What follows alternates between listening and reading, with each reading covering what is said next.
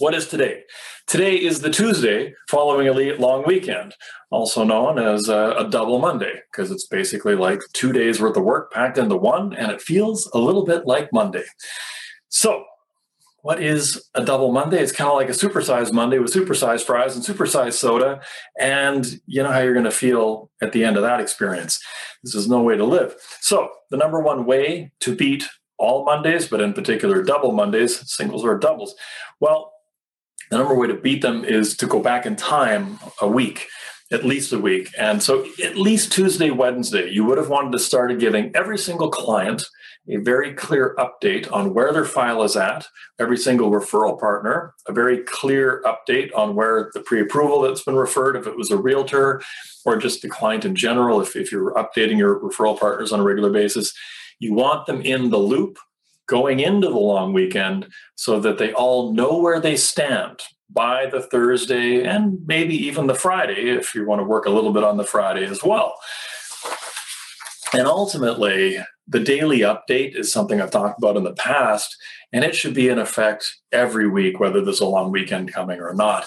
From the date that that offer is written, or the date that the refinance or equity takeout is submitted, right up to the day that you have broker complete from the lender, you should be interacting, typically by a nice, short, sweet email, every single business day with that client.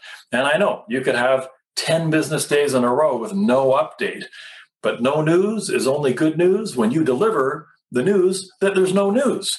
Because 10 days of silence would make most of us crazy, right? I mean, people talk about where's the loyalty gone? Well, if you're not communicating at all with the person for a week or two weeks, you know, loyalty is a two way street, right? And clients will build their own conversation in their own mind about how things are going. So, like I say, you need to sure ensure that by the end of the day, Thursday, because Friday you really want to book zero meetings and just you want to clean up any remnants left in your inbox. Friday, your goal is to kind of sneak away maybe by noon or one going into a long weekend, or maybe every Friday. Um, okay, it was closer to 4 p.m. for me on the past Friday, but you can do better, and so can I. So it's all about getting ahead of people asking where things stand. This is the crucial piece.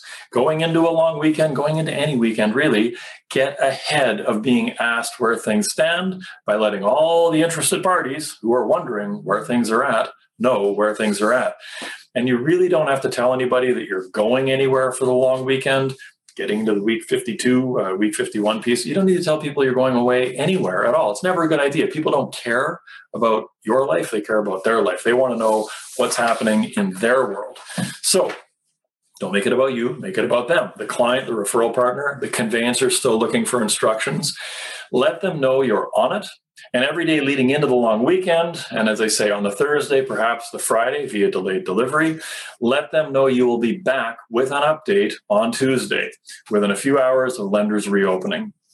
And if by chance you do hear anything between now and then, you will absolutely reach out to the clients and update them. So then do what I did last Friday turn on your email autoresponder, nice little short, sweet autoresponder saying that you're, you know, you will be back no later than 9 a.m. Tuesday morning. And if it's urgent, by all means, please text me at my cell number or call. I always lead with please text me at, and then the footnote is or call. And then change your voicemail, right? So at the end of the day, Friday, I change my voicemail. And what did my voicemail all weekend? If you phone me, my voicemail said, Good morning, it's Tuesday, October 12th. Thanks for calling you know, it's giving people the indication that I'm unplugged and gone for the weekend, but I am going to be back Tuesday morning, October 12th. And here I am. So if you update your people going into the weekend, you give them that one thing they want, you give them certainty. Maybe not certainty about their file exactly, but certainty that they're in good hands. They're in your hands and you're on it. And certainty that you're going to follow up again on the Tuesday. Okay, last chance this year to get this right is November 11th, which falls on a Thursday. Again, if you're in certain provinces which do observe Remembrance Day. So the Thursday would be a holiday. Ideally, you could probably build in the Friday, sort of sneak the Friday in and wind up with a four day weekend. But again, it's going to be all about heavy, heavy client updates Monday, Tuesday, Wednesday, making sure everybody on Wednesday afternoon knows where they stand And again, you may want to structure some delayed delivery emails to go out on Friday, just touching base, letting you know we're still working on it. Unless, of course, you get an actual update on the Friday, and a little bit of work here and there never hurts. And this little story I just told you, this is how you will unplug Wednesday, December 22nd, right through, ideally, to January 5th or so. You can create two full weeks of relatively empty space. These two full weeks are yours to master. So again, it boils down to talking with all of your clients, talking with all of your par- realtor uh, referral realtor partners, in particular referral partners. I was going to say, and realtors about closing dates. So whether they're pre-approvals, whether they're active files, you want to remind them that closing a file, a purchase, a refinance, an equity takeout, completing a mortgage transaction on December 23rd through and including January 4th is just a bad idea. There's a lot of law offices that will close for a full week or full two weeks. There's a lot of appraisers that are going to be gone, and we already have a shortage of appraisers. Conveyance staff are going to be on a skeleton staff. Bank funding departments are going to be on a skeleton staff. Everything is going to be operating at like the lowest possible capacity, and we're still seeing very high volumes. So do everything you can to encourage your clients and the realtors you work with to keep the closing dates outside of December 23rd to January 4th. That's your goal. That's the mission you need to start going on now. You don't want to wait until December 15th to start talking about it. Start talking about it now. Some of you probably already have a file or two on your desk with a December 29th completion date, right? I mean, what can you do? In some cases, it is what it is.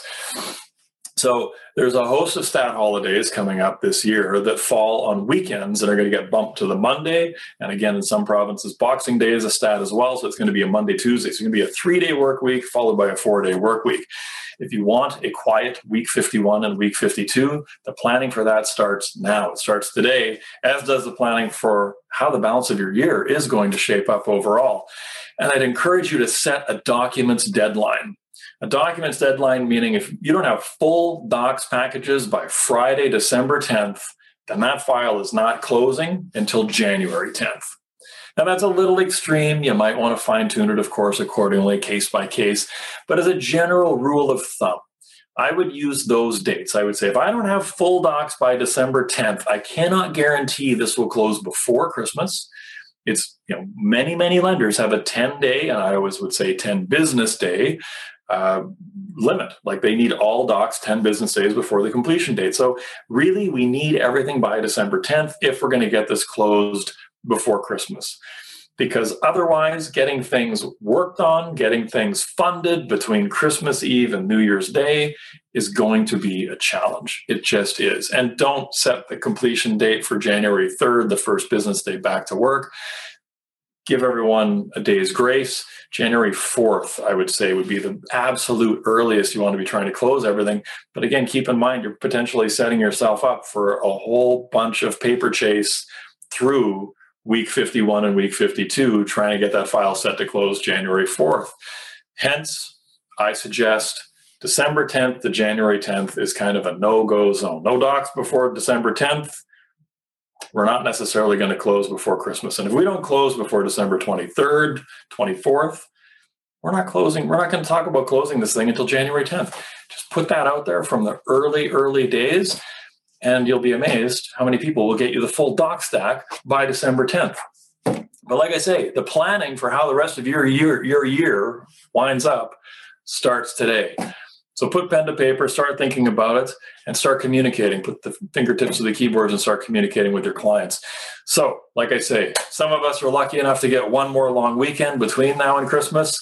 Others, well, hey, you get two extra work days, power right on through. All right, guys, I will see you tomorrow morning. Thanks so much. Happy Double Monday.